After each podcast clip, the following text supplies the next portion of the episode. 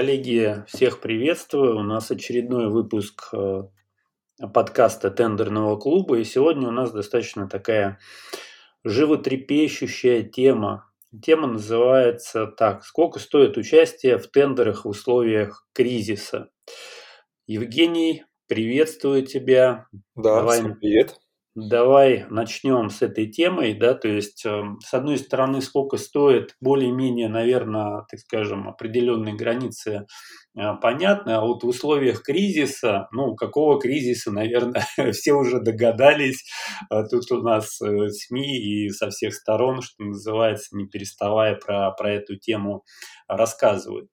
Вот. И давай вот эту вот тему мы, так скажем, под углом участие в тендерах рассмотрим. Во-первых, сколько стоит сейчас выход на рынок госзакупок, да, то есть вообще какие вложения, собственно говоря, для предпринимателей необходимы. Ну и вообще тему, наверное, стоит подсветить, а вообще стоит выходить сейчас на рынок госзаказа, на рынок тендеров. Может быть, подождать какие-то лучшие времена. Евгений, давай обсудим эту тему. Да, ну, что касается самой темы и самого подхода именно к участию в торгах, то интерес к этой теме, он с каждым годом только усиливается, и мы прекрасно видим эту тенденцию по количеству участников, которые регистрируются в единой информационной системе. И я предполагаю, что эта тенденция, она сохранится, невзирая даже на те, скажем так, экономические моменты, которые сейчас есть. А все почему? Потому что, как показала практика, в условиях кризиса, прошедшей пандемии, которая еще до конца, скажем так, не закончилась, у бизнеса есть определенные сложности, в том числе и с прямыми продажами. То есть пока все стабильно, все хорошо, бизнес, соответственно, не задумывается о том, что нужно искать какие-то новые подходы, новые инструменты для того, чтобы реализовывать свои товары, работы, услуги. И как только происходит какое-то событие неприятное для бизнеса, они начинают задумываться над тем, а что бы еще можно было бы использовать. И вот как раз-таки тендерные продажи, участие в госзакупках – это один из инструментов, который на поверхности, но к которому не все сразу приходят. И вот как раз-таки у нас лакмусовой бумажкой являются вот такие различные экономические потрясения, которые вынуждают в определенном смысле предпринимателей, собственников бизнеса смотреть в этом направлении. Ну, мне кажется, даже не то, чтобы сохранится такая тенденция, да, вот то, что у нас больше становится участников, а наоборот, сейчас значительно увеличится количество тех, кто выходит на рынок госзаказа по определенным причинам. Но вот первая причина, которая вообще в принципе на поверхности, это то, что есть госзаказы в любом случае, да, то есть есть закупки, есть тендеры, которые независимо от каких-то там внешних, внутренних потрясений происходят. И вот здесь вот у предпринимателя выбор, да, то есть либо, так скажем, использовать старые инструменты, старые подходы, либо все-таки, ну, так скажем, задуматься о том, что, наверное, все-таки пришло время осваивать госзаказ. Как считаешь, Евгений?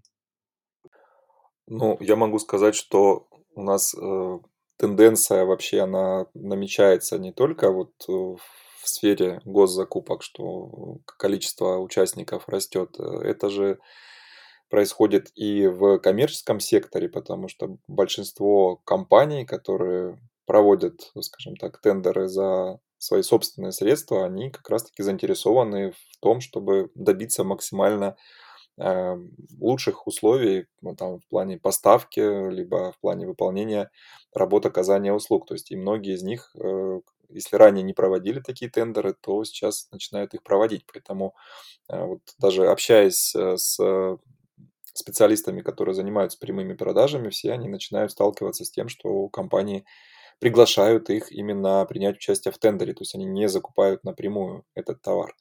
Вот. И, соответственно, здесь уже как э, правило хорошего тона – это уметь э, участвовать в торгах не только в государственном направлении, но и в коммерческом. Да, тендеры сейчас со всех сторон, что называется. Ну, давай э, поговорим на тему того, что насколько вот вообще, как бы, сколько стоит выйти на рынок госзакупок. То есть вот э, история про то, что это вообще, как бы, ну, здесь никаких вложений не нужно, наверное, это какой-то определенный миф все-таки. Давай поговорим поподробнее на тему того, что к чему готовиться, да, то есть эта информация и для а, предпринимателей будет а, полезна, и также для специалистов по тендерам. Да, я с тобой согласен, что информация будет интересна широкому кругу пользователей, и это в том числе а, потому, что предприниматели многие, ну, скажем, не обладают полной картиной, они вообще в принципе не понимают, сколько потребуется денежных средств для того, чтобы выйти на этот рынок. А специалисты, которые находятся, скажем так, по другую сторону баррикад, они, ну, собственно говоря, оказывают услуги по тендерному сопровождению, не всегда, вот что самое обидное, могут просветить своего клиента и раскрыть ему, как бы, полные карты для того, чтобы у того сложилась в голове картинка вообще, сколько денег ему потребуется. И, в принципе, если говорить вот про, скажем так, количество денег, которые нужно для того, чтобы выйти на этот рынок, все зависит от целей и задач самого предпринимателя либо компании, которая на этот рынок выходит.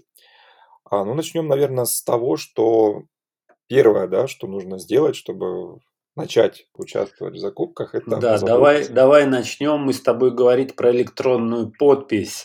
Вот, я думаю, что, ну, все, в принципе, как бы понимают, что без электронной подписи сложно будет участвовать в госзакупках в сегодняшних реалиях, когда по сорок четвёртому проводится в электронном виде процедуры. Поэтому давай поговорим про электронную подпись. То есть что-то здесь нужно покупать или нет?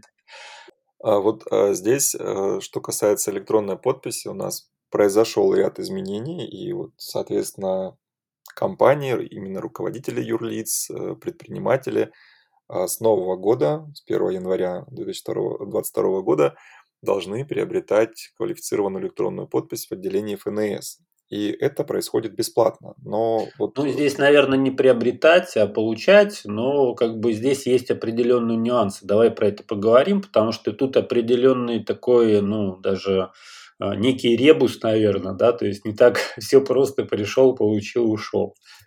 Ну, скажем так, это не такой сложный ребус, который невозможно решить. Вопрос только в том, что для получения этой электронной подписи нужен ключ, на который она будет записываться, и чтобы электронная подпись работала, нужна соответствующая лицензия КриптоПро. Вот, и все это, конечно, стоит денег. Если мы говорим про носитель, про ключ, Рутокен либо Е-токен, то в среднем на рынке стоимость такого носителя колеблется в пределах там, тысячи, полутора тысяч рублей. То есть, если мы говорим за какой-то более-менее такой простой вариант, то есть в любом случае, как бы, эту сумму стоит закладывать. И лицензия КриптоПро, тут тоже есть несколько вариантов. Либо это годовая лицензия, которую каждый раз придется продлевать, либо это бессрочная лицензия. Вот годовая лицензия у нас стоит порядка двух-двух с половиной тысяч рублей, вот, а бессрочная в районе пяти. Вот, поэтому предприниматели сами должны, соответственно, определить, какой вариант им больше подойдет. То есть даже если мы говорим про бесплатную электронную подпись от эф эн эс, то определенную сумму, то есть порядка полутора тысяч, нужно заложить на сам носитель, и в районе там, пяти тысяч, если мы говорим про бессрочную лицензию КриптоПро. Ну да, здесь то, что касается электронной подписи, у нас даже есть отдельный подкаст, поэтому здесь можете потом послушать более подробно, там обсуждали эту тему как раз-таки. Это вот первое, так скажем, минимальное вложение, которое потребуется для того, чтобы вообще в принципе участвовать в тендерах, да, то есть получить электронную подпись, и следующий этап – это у нас регистрация в ЕИС, которую можно либо самостоятельно пройти, либо привлечь специалиста, который на себя возьмет вот, вот эту вот всю а, рутину, так скажем. Ну, если проходить самостоятельно, то никаких денежных средств не потребуется, вот, потому что регистрация в ЕИС у нас абсолютно бесплатна. А если привлекать специалиста, то все зависит, скажем, от того, что это будет за специалист. Будет ли это отдельно взятый специалист, либо это будет какая-то аутсорсинговая компания, но в среднем по рынку эта стоимость за услугу колеблется где-то в пределах от там, три-четыре тысячи рублей там, до там, пять-шесть. То есть все зависит от, скажем так, амбиций, аппетитов компании, которая оказывает данную услугу. Да, и следующий у нас момент – это, так скажем, ну, вот регистрация подразумевает и аккредитацию вот на вот этих вот федеральных электронных торговых площадках. Это восемь у нас площадок, ну, плюс еще есть девятая по оборонке. Кстати, тоже достаточно интересная тема. Возможно, мы проведем, запланируем отдельный подкаст на эту тему, потому что, так скажем, ожидается в ближайшее время, ну, так скажем, определенный, наверное, бум по э, оборонке, да, то есть эта тема сейчас уже многих интересует, но в ближайшее время, вероятно, здесь стоит определенные, так скажем, перераспределения и м, рост, наверное, закупок ожидать в этой сфере. Как считаешь, Евгений? Ну, безусловно, с учетом последних событий рост в этой нише обязательно будет, и это не только связано с какими-то моментами, связанными с поставкой вооружения, но и с продуктами питания, амуницией и всего остального, то есть все, что необходимо для, скажем так, защиты нашей необъятной родины. Поэтому тема эта актуальна, и я думаю, что многим она будет интересна, поэтому обязательно проведем на эту тему соответствующий подкаст. Вот. Ну да, участники у нас могут поставить лайки или что-нибудь, написать комментарии в том месте, где слушают подкасты, и тем самым дать нам понять, что эта тема интересна. Тогда мы запланируем и проведем. Но что касается аккредитации на восьми федеральных площадках, она у нас происходит в автоматическом режиме, тоже абсолютно бесплатно. То есть после того, как участник получил регистрацию в ЕИС, он автоматом будет аккредитован на восьми федеральных площадках. Если мы говорим про девятую специализированную торговую площадку, это АСТ ГОС, то там потребуется отдельная аккредитация, в том числе приобретение соответствующего программного обеспечения, которое стоит определенных денег, если я не ошибаюсь, то вот по, по, последние, скажем так, данные это более десять тысяч рублей. То есть это вот э, VipNet, программное обеспечение, которое необходимо для работы с этой специализированной электронной площадкой. А следующий... Ну, там где-то диапазон десять-пятнадцать тысяч, то есть там вот где-то на эти цифры нужно рассчитывать. Но это вот именно только оборонка, да, то есть если вот мы говорим про девятую площадку. В принципе, начинать, конечно, стоит с чего-то попроще. Это как раз-таки вот участие на восьми, на восьми федеральных электронных торговых площадках. Это закупки по сорок четвёртому, вот, а в оборонке там свои нюансы. Поэтому для тех, кто только вот планирует выходить на рынок госзаказа, лучше начинать с чего-то попроще все-таки. Ну и давай вот расскажем, что еще-то надо. То есть у нас есть электронная, соответственно, подпись, у нас есть аккредитация. Что с обеспечением заявок, что с обеспечением контракта, что здесь вот нужно сделать? Ну, давай начнем с того, что для участия в закупках в большинстве своем требуется обеспечение заявок. И если мы говорим именно про госзакупки и про закупки по двести двадцать третьему федеральному закону, которые проводятся среди субъектов малого предпринимательства, соответственно, у нас обеспечение должно быть внесено на спецсчет. Вот. Перечень банков, в которых такой спецсчет можно открыть, утвержден правительством Российской Федерации. И если говорить про его использование, открытие, то чаще всего это бесплатно. Вот, если у вас банк попадает вот как раз-таки в этот утвержденный перечень, то там же, где и расчетный счет, можете открыть спецсчет. А вот в отдельных случаях, если спецсчет открывается в другом банке, то потребуется дополнительно открыть в нем и расчетный счет. Но, как правило, все это у нас происходит сейчас бесплатно, вот за редким исключением, поэтому здесь, в принципе, особых затрат не потребуется. Ну, пока у нас только затраты на электронную подпись, и то не супер какие-то большие деньги. Да, аккредитацию, соответственно, можно пройти самостоятельно, либо специалиста привлечь. Спецсчет у нас открывается бесплатно. Что еще, какие у нас, так скажем, вложения для того, чтобы выйти на рынок тендеров госзаказа. Ну, давай дальше поговорим э, о том, что для того, чтобы участвовать в торгах, нужно эти э, торги, эти закупки находить.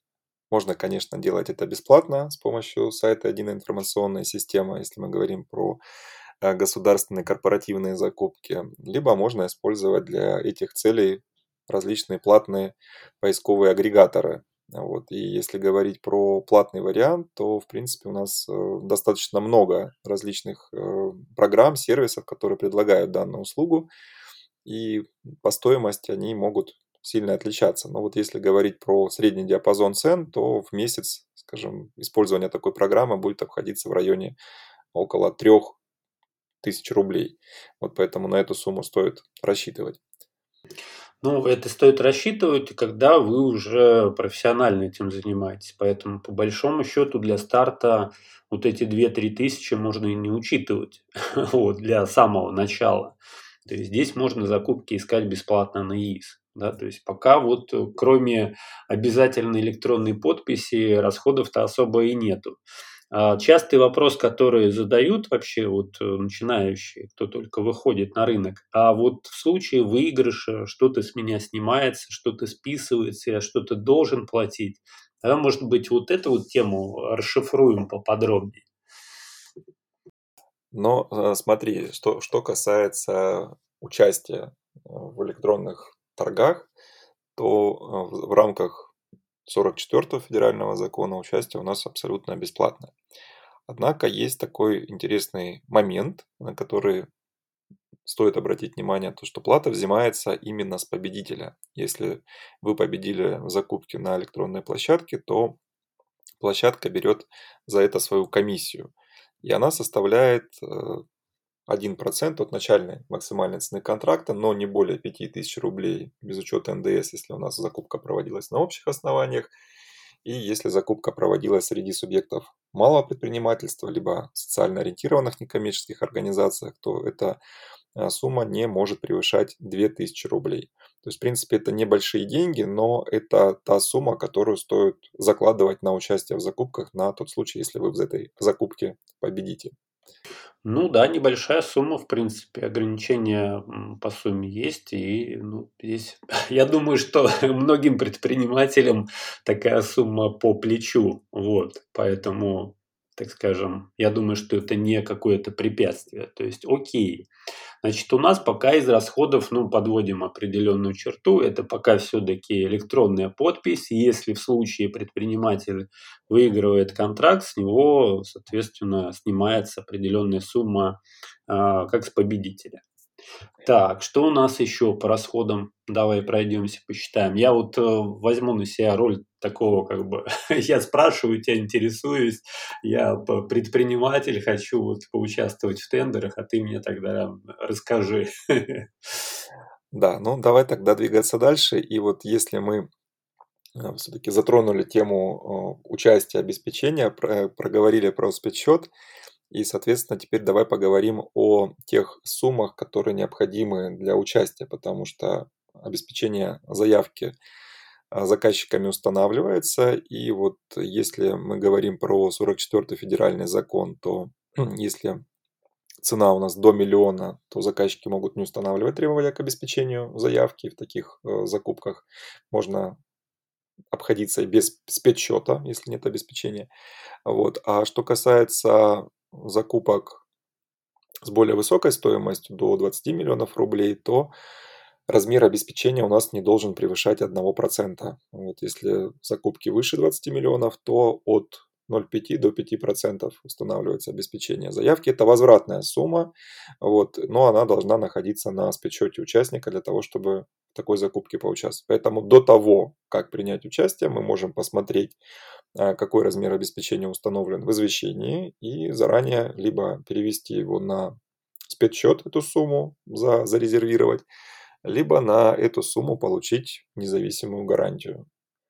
Вот. Но что касается независимых гарантий, то потребуются деньги на ее выпуск. Это, в принципе, в районе от одного до пяти процентов от суммы требуемого обеспечения. То есть, предположим, у нас начальная максимальная цена контракта составляет один миллион рублей.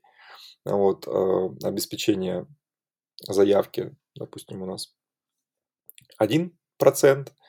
Вот, и нам нужно получить вот на эту сумму, что у нас там один процент, это там, грубо говоря, тысяча рублей, да, получается, если я не ошибаюсь. Там либо банковскую гарантию на эту сумму, либо эту сумму положить на соответствующий спецсчет. То есть, как бы здесь уже предприниматель сам решает, какой вариант ему подойдет. Ну, то есть, банковскую независимую гарантию на эту сумму, конечно, нет смысла приобретать, но если это обеспечение больше, то, конечно, в некоторых случаях выгоднее именно использовать независимую гарантию.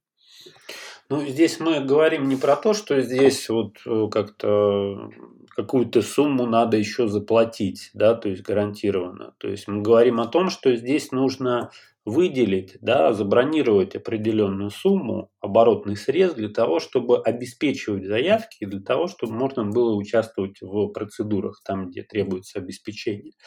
Здесь, опять-таки, тоже от количества участий, от самих закупок зависит, да, от самих тендеров, что это за тендеры, какое обеспечение требуется и так далее.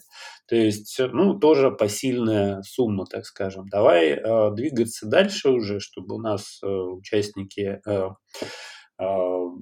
так скажем, уже пошли готовиться, готовить свои заявки, регистрироваться на площадках и уже более активно участвовать, соответственно, в процедурах, потому что сейчас, я думаю, что это прямо очень актуальное будет направление. Те предприниматели, которые только еще думали, задумывались о том, что вот неплохо бы, наверное, это направление развивать, сейчас послушают подкаст, узнают, что, в принципе, финансово здесь все очень доступно, и надеюсь, что все-таки наконец-то начнут в эту сторону смотреть более, так скажем, пристально.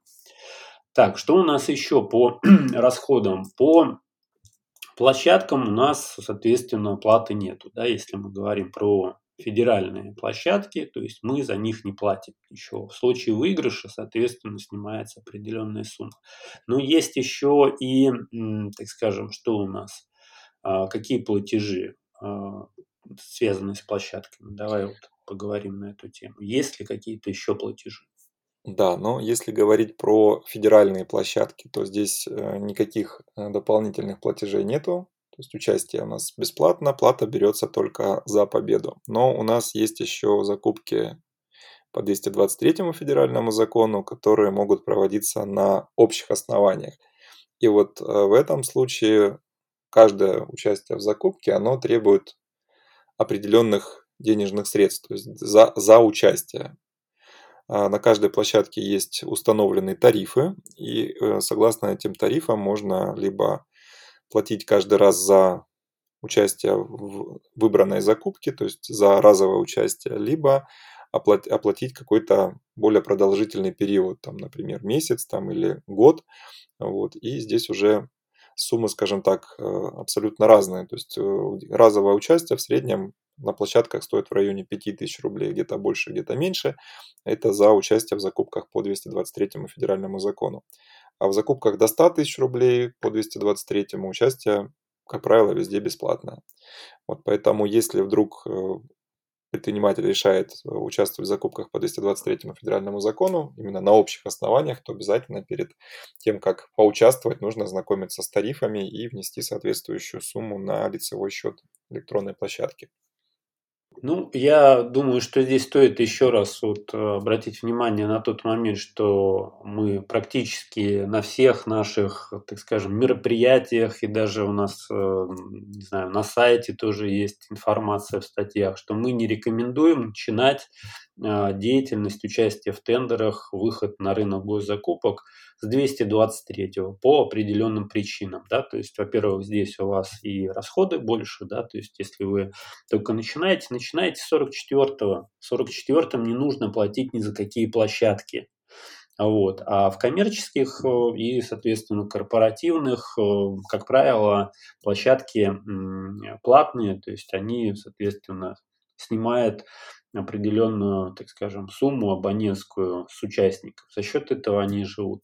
А федеральные площадки, они живут за счет того, что снимают сумму с победителя. И вот этот подход, мне кажется, он даже более справедливый, потому что, ну, не выигрывал, с тебя ничего не снимают. Выиграл, соответственно, заплати определенный взнос, определенную сумму. А в коммерческих площадках плати в любом случае. Но, с другой стороны, здесь некий такой отсев, да, есть таких вот каких-то начинающих участников, потому что для того, чтобы поучаствовать в какой-то а, крупной закупке, а, надо еще заплатить за площадку, да, то есть за участие на площадке.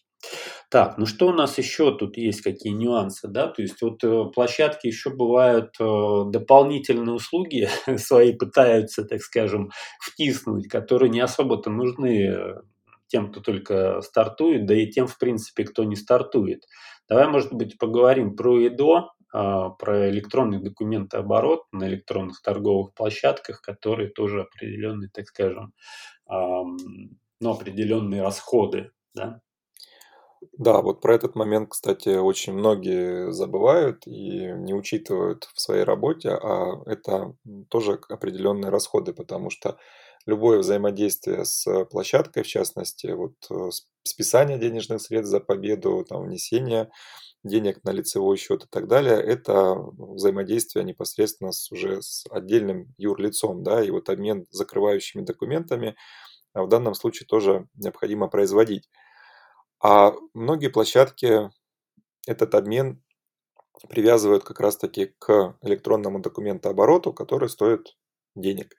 Вот, если у вас уже есть какой-то, какая-то программа, да, как ЭДО, с которой вы работаете, возможно, здесь уже как бы можно будет обменяться документами. Если же такой программы у вас нет, соответственно, ее необходимо будет установить. И вот в среднем как бы здесь услуги ЭДО, они обходятся где-то в пределах там шести-семи тысяч рублей, в зависимости от того, что это за площадка.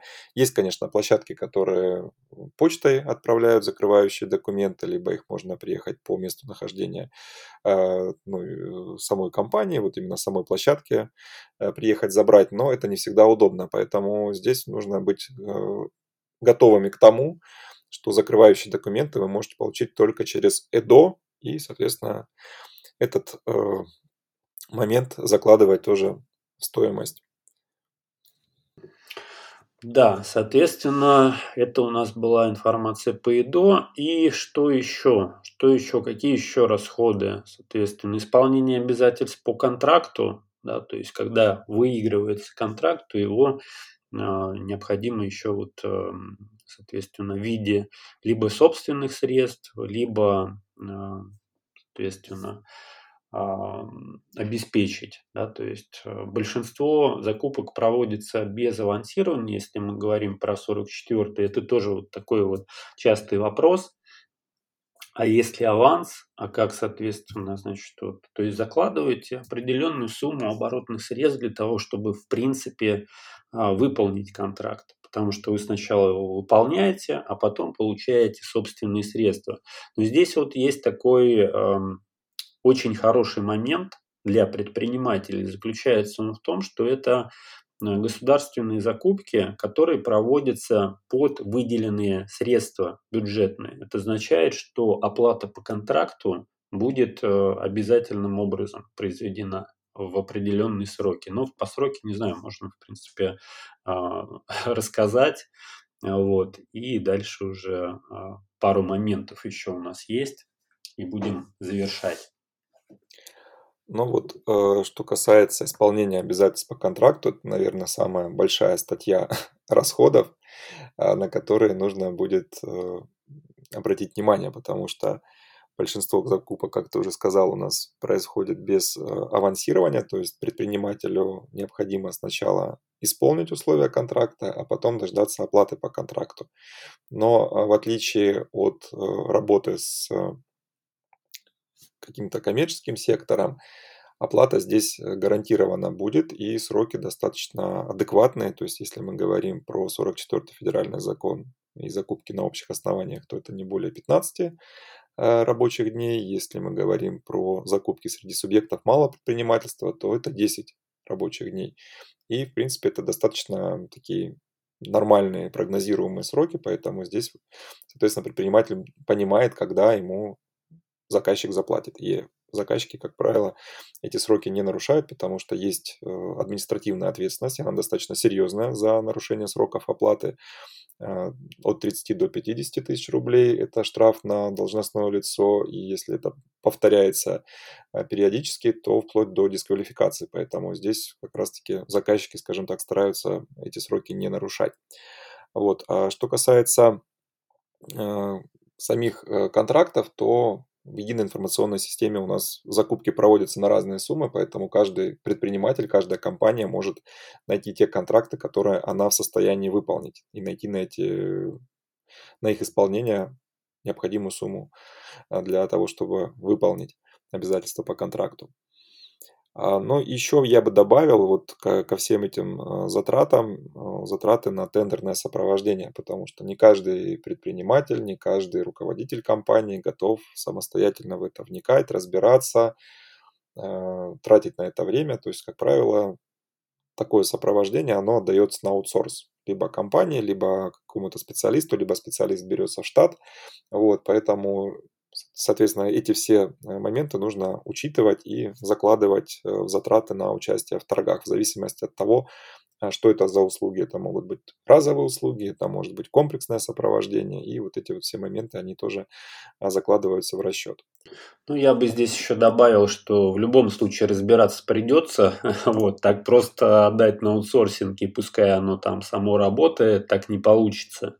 То есть здесь, если мы привлекаем специалистов на, так скажем, эту деятельность, то для того, чтобы эту деятельность организовать, контролировать и был какой-то результат, естественно, надо разбираться. Вот, поэтому, естественно, либо это делаем самостоятельно, либо, так скажем, со временем уже привлекаем специалистов. Это уже детали, что называется. Вот. То, что касается расходов, да, то есть что необходимо для того, чтобы выйти на этот рынок, мы подробно, так скажем, озвучили цифры. То есть если подвести какое-то резюме, давай, может быть, подведем резюме, что у нас из обязательных расходов. Это расходы на электронную подпись. Причем, ну, сумма не очень большая, да, то есть если раньше мы полностью, так скажем, получали это удостоверяющих центров, электронную подпись, и в среднем она стоила там пять, наверное, тысяч, может быть, шесть, то сейчас расходы даже сократились, потому что нужен Рутокен, да, то есть это вот флешка-носитель, куда будет записываться электронные подписи, и нужна, нужно программное обеспечение в виде лицензии КриптоПро. Это для того, чтобы вот эта вот электронная подпись заработала на вашем компьютере. Вот, то есть сейчас даже меньше, чем раньше мы платили, да. Значит, дальше регистрация из бесплатных, регистрация бесплатна. Что у нас еще по обязательным, так скажем, взносам-то здесь получается? Взнос победителя, да, в случае победы нужно заплатить оборотные средства для того, чтобы обеспечить контракт, да, в случае выигрыша, то есть нужно зарезервировать эти средства. Ну и расходы на услуги сотрудников, услуги специалистов по подготовке документов, либо, соответственно, какой-то деятельности, помощи в этом направлении. Вот, наверное, и все расходы, которые здесь нужно как бы учитывать. Ну, понятно, что еще оборотные, так скажем, средства нужно зарезервировать на обеспечение. Вот, ну, в принципе, это все, да, Евгений? Ничего мы не забыли с тобой? Нет, ничего не забыли. Единственный вот момент тоже, которые стоит учитывать, это электронный документооборот с площадками для того, чтобы была возможность получить закрывающие документы для отчетности. Вот, как бы этот момент учитывать. Ну, большинство площадок, скажем так, позволяют получить эти документы либо на бумаге, либо отправляют на почту. Вот, некоторые площадки работают только через и ди о. Вот, но я так понимаю, что большинство сейчас предпринимателей и компании, они работают через электронный документооборот, потому что это очень сильно упрощает жизнь. И, соответственно, если какой-то электронный сервис обмена документами используется, то он, в принципе, позволяет обмениваться документами из площадки, даже вплоть до того, что есть определенный роуминг. Вот.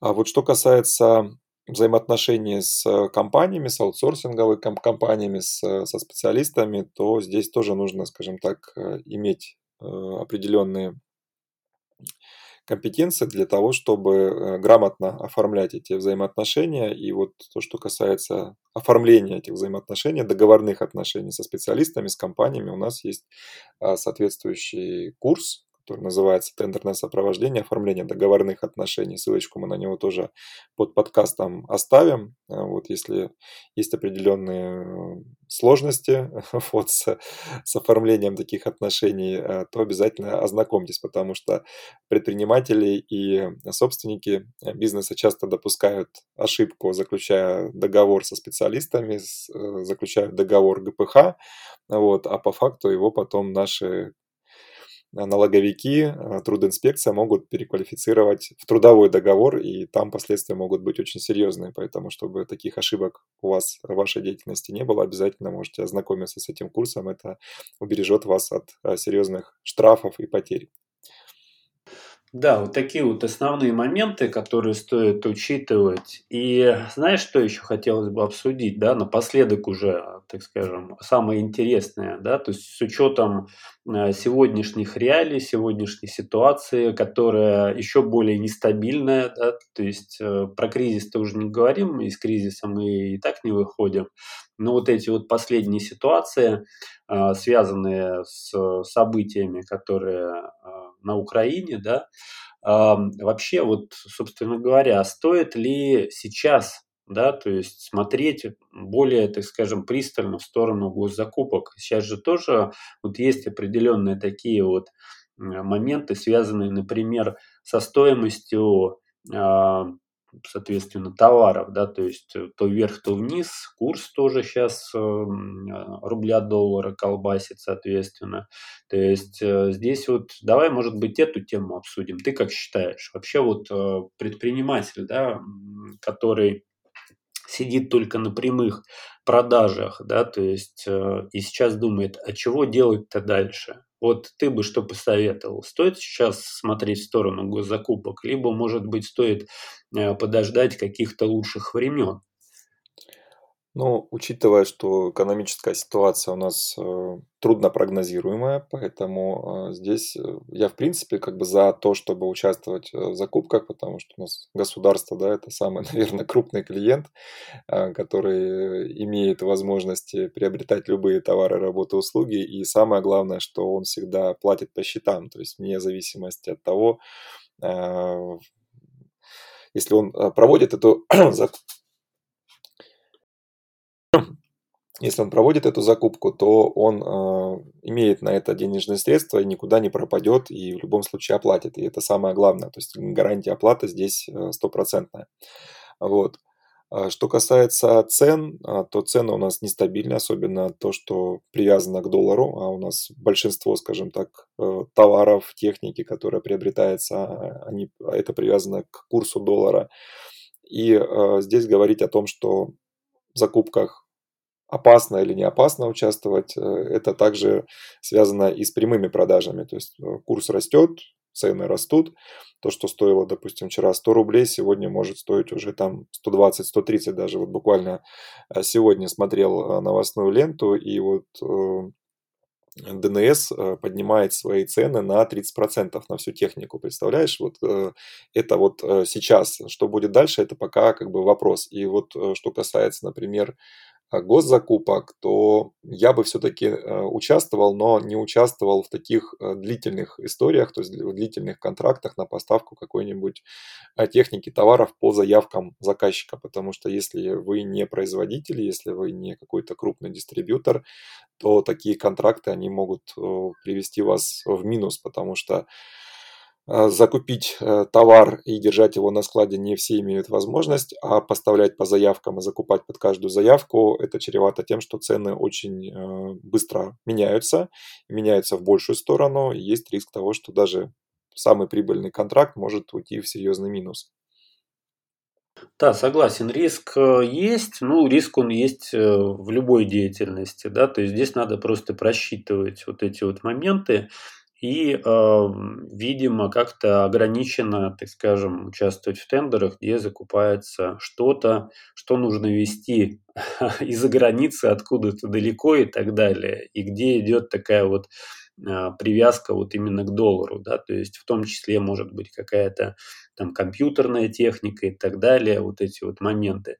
То есть здесь в определенных нишах, наверное, не стоит сейчас участвовать, а в некоторых нишах, наоборот, нужно выходить и участвовать. И я вот хотел бы еще такой момент подсветить, то, что ситуация, когда вот такие вот кризисы, да, то есть покупательная способность, ну, естественно, она не увеличивается у населения.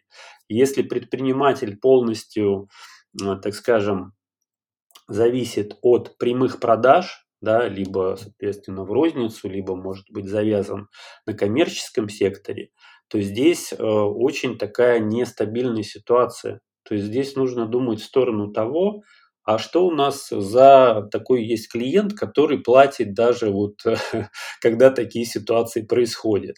Да, это, наверное, все-таки вот именно государство, которое имеет свою систему отработанную, да, закупок. И закупки проводятся при любых обстоятельствах. Там пандемия, не пандемия, там вот эти вот какие-то ситуации с Украиной и так далее. То есть они как были закупки, так и есть. Естественно, какое-то перераспределение, да, то есть э, именно по направлениям, по нишам, естественно, будет. А вот и ожидается тоже определенный, так скажем, э, э, рост в сфере э, оборонных заказов. Это вполне логично. Вот. Но начинать можно и с сорок четвёртого по определенным нишам, которые сейчас более-менее, так скажем, э, предсказуемы. Вот. вот это, вот, мне кажется, очень важный момент, потому что ждать какой-то лучшей ситуации можно очень долго. Вот. Ну и здесь вопрос, наверное, не в том, что участвовать в тендерах или нет. Вопрос в том, что кто будет участвовать, если вы не будете подавать заявки, не выходить на этот рынок? Наверное, ваши конкуренты. Поэтому если, так скажем, вы ждете какого-то лучшего случая, ну, как бы попробуйте его дождаться когда-нибудь, когда там закончится кризис, еще что-нибудь, наступ, наступят эм, стабильные, так скажем, времена. Возможно, это когда-то и произойдет, Евгений, как считаешь? Ну, конечно, всегда хочется верить в светлое будущее, вот, но сидеть и ждать, пока оно наступит, конечно, это не наш вариант, поэтому если говорить про выход на рынок госзакупок, то, наверное, дожидаться лучших времен не стоит. То есть, если есть интерес к этому направлению, если чувствуете определенные, скажем так, проблемы с продажами своих товаров, работ, услуг и уже давно задумывались над тем, стоит или не стоит, то наш ответ: обязательно присмотритесь к этому направлению и начинайте в этом направлении развиваться, потому что количество участников с каждым годом будет только увеличиваться, и вход на этот рынок со временем будет все сложнее. Поэтому сейчас самое, как говорится, время брать и внедрять этот канал продаж в своем бизнесе. Да, согласен с тобой. Ну что ж, давай заканчивать. В принципе, на такой оптимистичной ноте мы с тобой закончим сегодняшний эфир. Всем спасибо, кто дослушал до конца. Встретимся в новом выпуске. Всем пока-пока. Да, всем пока.